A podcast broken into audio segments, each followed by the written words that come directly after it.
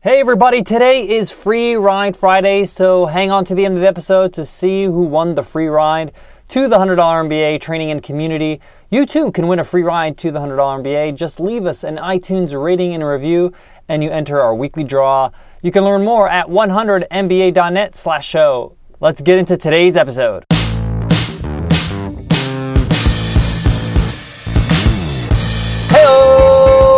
Welcome to the $100 MBA show, where we give you the best, the freshest, the ripest, the juiciest business lessons for the real world. And they're 10 minutes every day. I'm your host, your coach, your teacher, Omar Zenhom. I'm also the co founder of the $100 MBA, a complete business training and community online. And today is part two of our two part lesson on negotiation, a crash course in negotiation, actually. If you haven't caught part one yet, make sure you go back and listen to that episode. If you have, let's get down to business.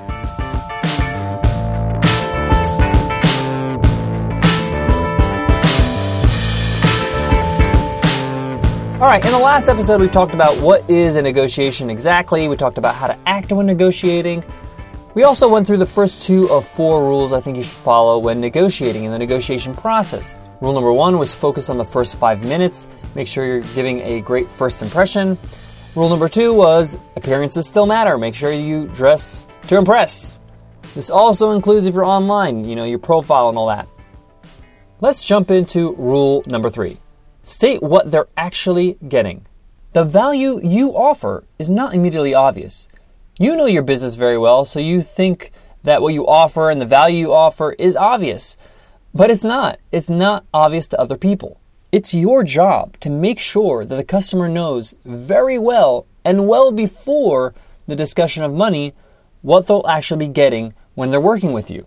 It's not only the product or service that they're getting, it's also the manner in which they receive it. It's you.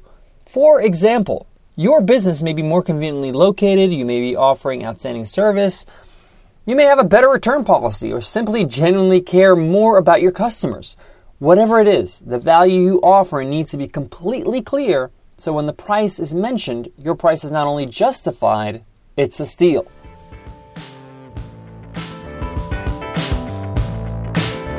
All right, guys, let's move on to rule number four state your price, don't ask for permission. This is critical, guys. Now that you've conveyed your value and what you're offering, you must state what you're worth. When quoting your price, be cautious of how you deliver it. This is applicable in person or over email. Let me give you an example of how not to do it. Let's say, for example, I'm creating a website for a client. This is how not to state your price. We would have to charge $10,000 for a website like yours. This is because we want to do the very best job on your project. How does that sound? So, why is this unfavorable?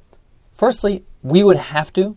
When you say we would have to, that sounds like you're doing something painful to them, when in fact you're giving them a super valuable bargain.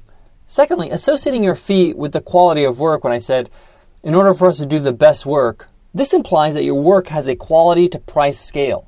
It implies you can do the job for less, but it just won't be as polished. Lastly, ending with how does that sound?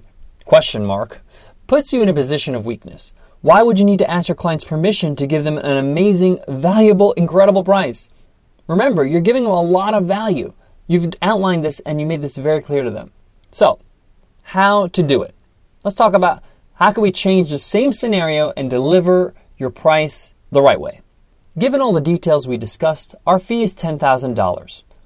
We are excited to begin work on your project. Once a deposit is made, we can schedule to begin work this week. I'm clearly stating the price. This is how much the fee is, given the details and everything we discussed, everything that you would like in this project, what I'm going to offer. It's $10,000. And I'm very excited to begin working on this project, which shows that you are looking forward to working with them then I state that there's a deposit that needs to be made in order to secure my services. I can't begin work. I can't even begin, you know, brainstorming these ideas with you, you know, until we start with a deposit. That way I know you're committed, I'm committed to you, uh, and that way my time is being paid for. Now, I know I said that there's only four rules that I want you to follow in negotiation, and those are the basics, but there's a few extra things I want to throw into the mix that I want you to think about, that I want you to consider. One of them is knowing when to stop talking often we like to ramble after we state our price. You know, we tend to ramble because we want to justify or give reminders of why they should pay. This makes you look needy and unsure of yourself. Allow the client to think for a second, allow them to ask some questions. This keeps you in a powerful position. Again, when I stated my price, I also said that, you know, I need a deposit in order to start work. This is to create a sense of urgency. This is like a, not a super hyper sense of urgency, but it also lets them know that this price is time sensitive. You know, I could be booked up tomorrow and I won't be able to work on your project. This makes them think twice before delaying signing on the dotted line. The last tip I want to give you is that make sure you leave some room for some buffer, like 5 to 10% of your price, because there might be some negotiation in price, and people tend to want to feel like they got a deal. So don't give your bottom line price. Let's say, for example, the website that was $10,000. If that's like your bare minimum price, then you shouldn't start there. You know, maybe you want to say $12,000, $11,000 so that way when you shave off, you know, thousand dollars or even two thousand dollars, then people will feel like they got a deal. But if you're naming the price that's like, oh, this is what my time is worth, and I can't go any lower than that, and you start there, and you start to lower, you're going to start to feel a little bit gypped. You're going to feel as somebody that's not being valued, and your work may suffer because you feel like this is kind of a raw deal. So make sure you add a little buffer, 5, 10, maybe even 15% uh, onto your price just in case, you know, there is a back and forth and people get a discount. All right, it's that time where we announce this week's Free Ride Friday winner. And the winner is Tiny Tina Tiny. She says, Thank you, five stars. I'm still at the early ages of crafting my own business, and this podcast has been extremely helpful. I don't have time to take online classes or go to workshops because of my full time job, but 10 minutes a day is very doable. Also, fun to listen to. I listen to it during my drive to work, while I walk the dog, or even when I'm making dinner for the family. Thank you for doing this podcast. Looking forward to many more in the future.